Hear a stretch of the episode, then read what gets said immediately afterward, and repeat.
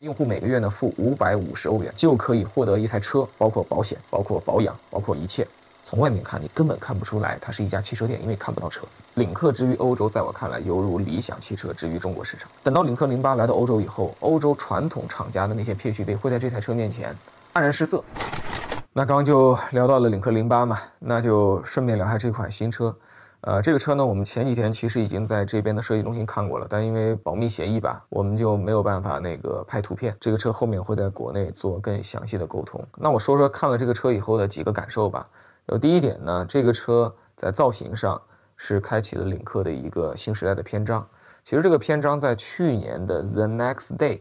明日这样一款概念车上就已经有了这个前瞻的展示。这个车呢，可以说是领克的设计的一个第二阶段。承前启后，前几天就有领克的小姐姐问我看了这个造型什么感受，我就跟她打了这么一个比方。其实五年前我来过一次哥德堡，当时看到了那个年代的领克零一，那时候的领克零一看上去像是十六七岁的小伙子，非常的精神，非常的时尚。我这次看到的零八，我觉得是这个小伙子稍微长大了一点点，他离开家乡去了一千公里以外的一个地方读了个大学，然后此刻呢即将大学毕业，然后领克零八就是那个刚拿到毕业证那小伙子，虽然他变得比以前更加的这个精致和这个优雅。但同时你会看到，设计师努力在这个车辆的很多细节，去做很多不容易被解释，也没法写进一个车的车型配置表的文章。你比如说那个车侧面的这个光影的运用是非常复杂的，然后在车的前灯和尾灯都玩了非常多的小心思，没有去跟随最近汽车行业最流行的这些元素，啊，走这个自己的路。The next day 要更加的激进，有人称之为机甲风或者高达风，它会更让我想起呃类似于 GTR 或者类似于新建武器这样的作品。但其实，在量产的这种零八上，它收回来了，它还是变成了一个你在都市里非常愿意每一天开出去，跟你的家人一起的啊。在我看来，这是理想和现实的一个还算可以理解的一个一个 gap 啊。因为如果你真的把车搞得太科幻，就是很多人会很喜欢，但他没法真的去购买。但是从我内心的角度，我特别期待你们以后，当你们不出一个像领克零八这样的家庭大五座 SUV，你们如果出一个四座的 Grand Two 大型中大型轿跑的时候，我希望你们还是能把。那个 The Next Day 概念车的元素用的更彻底一些。然后领克零八的另一个感受就是，它是一个典型的大五座的 SUV。以我的目测，大概是四米八以上的这个车长，五个座椅应该有较好的空间，也有不错的这个行李箱。因为传统，呃，大型车企开发出来的平台打造出来的车型，我相信在得房率上比国内的新势力还是会有优势的啊。那么四米八几。其实作为大五座 SUV，我认为已经是比较大了啊。如果你试过本田冠道，啊，你会同意我的这个看法。它会全系的采用这个大电池插混的这样一个技术路线，所以不会有百分之百的燃油。那这个车也是意味着领克向新时代的一个转型，它要从一个有燃油印记的品牌，彻底的转变成一个新能源品牌。定价这次没有做任何的预热和沟通啊，后续在国内的发布会会讲。那我自己猜测啊。这个车可能会是一个二十五万起的一个状态，啊，因为它已经没有任何燃油动力版本，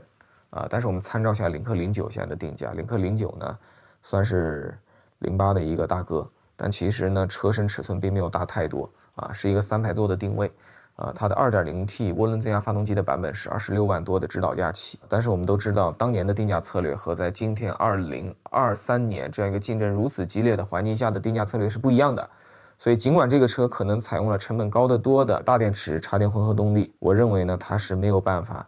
去比领克零九更贵的，一定是啊会再便宜一些。所以我猜测可能是在二十五万左右做到一个起步。这个价格，这个尺寸呢，如果跟理想的 L 七比呢，就是车长我估计是少二十五公分，大概这么多，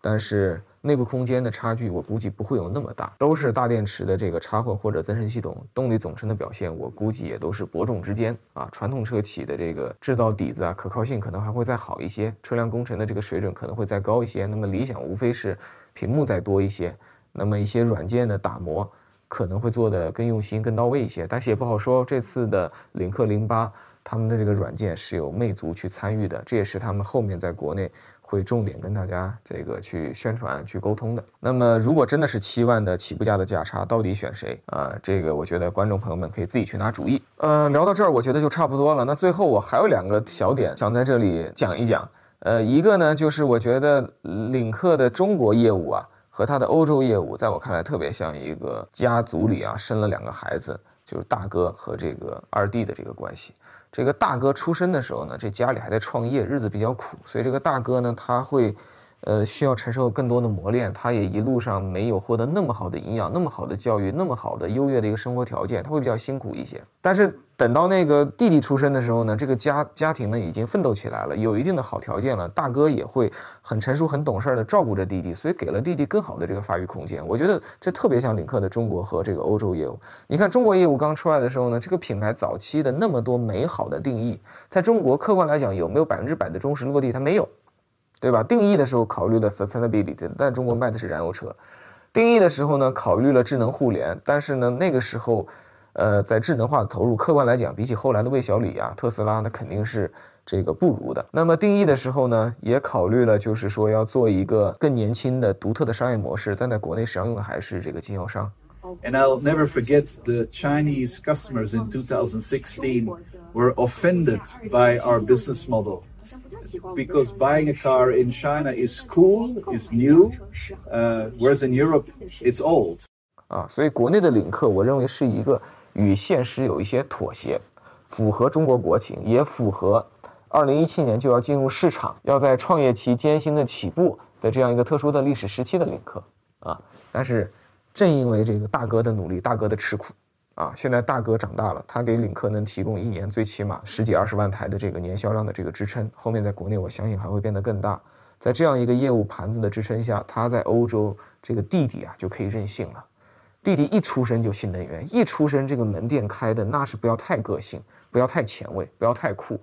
啊，然后一出生他就采用一种很酷的这个订阅模式，去跟年轻的用户啊打交道，还鼓励这些年轻的用户互相去分享他们的车辆。阿拉瓦斯也跟我说，百分之五十这边的用户都参与过这个车辆的分享，用这个车去给自己赚钱。But about fifteen percent of our cars that we have delivered are being shared, which we are happy with, and it's growing fast. Grows very very fast in most of the markets. It's still in beta testing.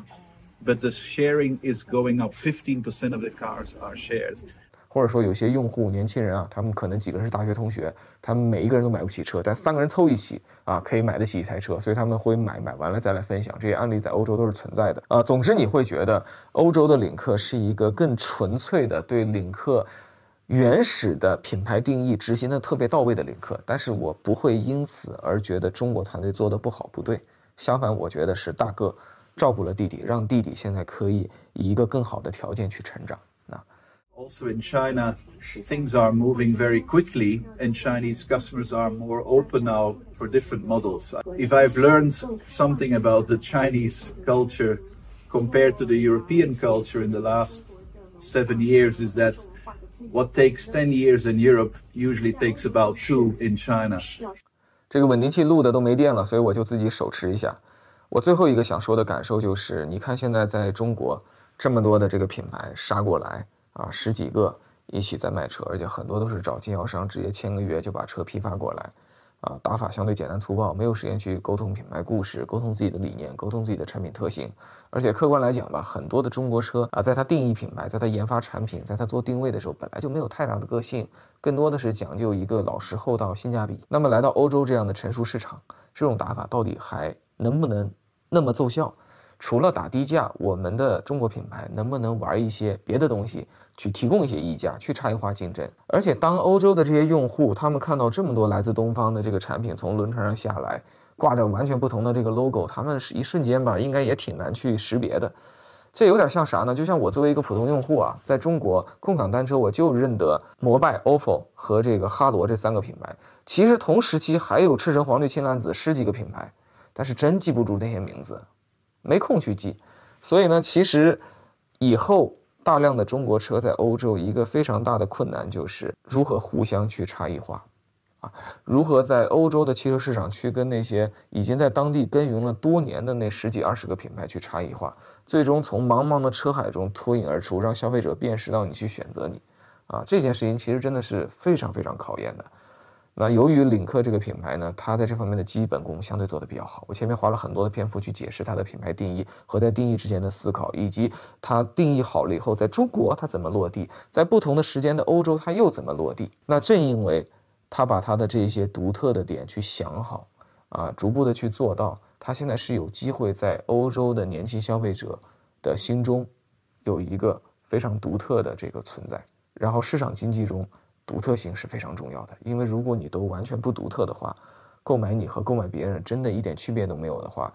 你会迎来的那只有极为残酷的这个价格战和广告战了。你要靠广告去打曝光，勉强让别人看到你，最后你要靠价格去血拼，让别人选择你。啊！但是我们中国车企远渡重洋，客场作战，啊，面对很多不利的这个因素，真的有这么多的资源去完成我刚才说的那两种战争吗？好的，第一集就录到这里，谢谢大家。嗯，希望大家喜欢，多点赞、多关注、多分享，支持我的节目《电车在欧洲》。我们下期再见。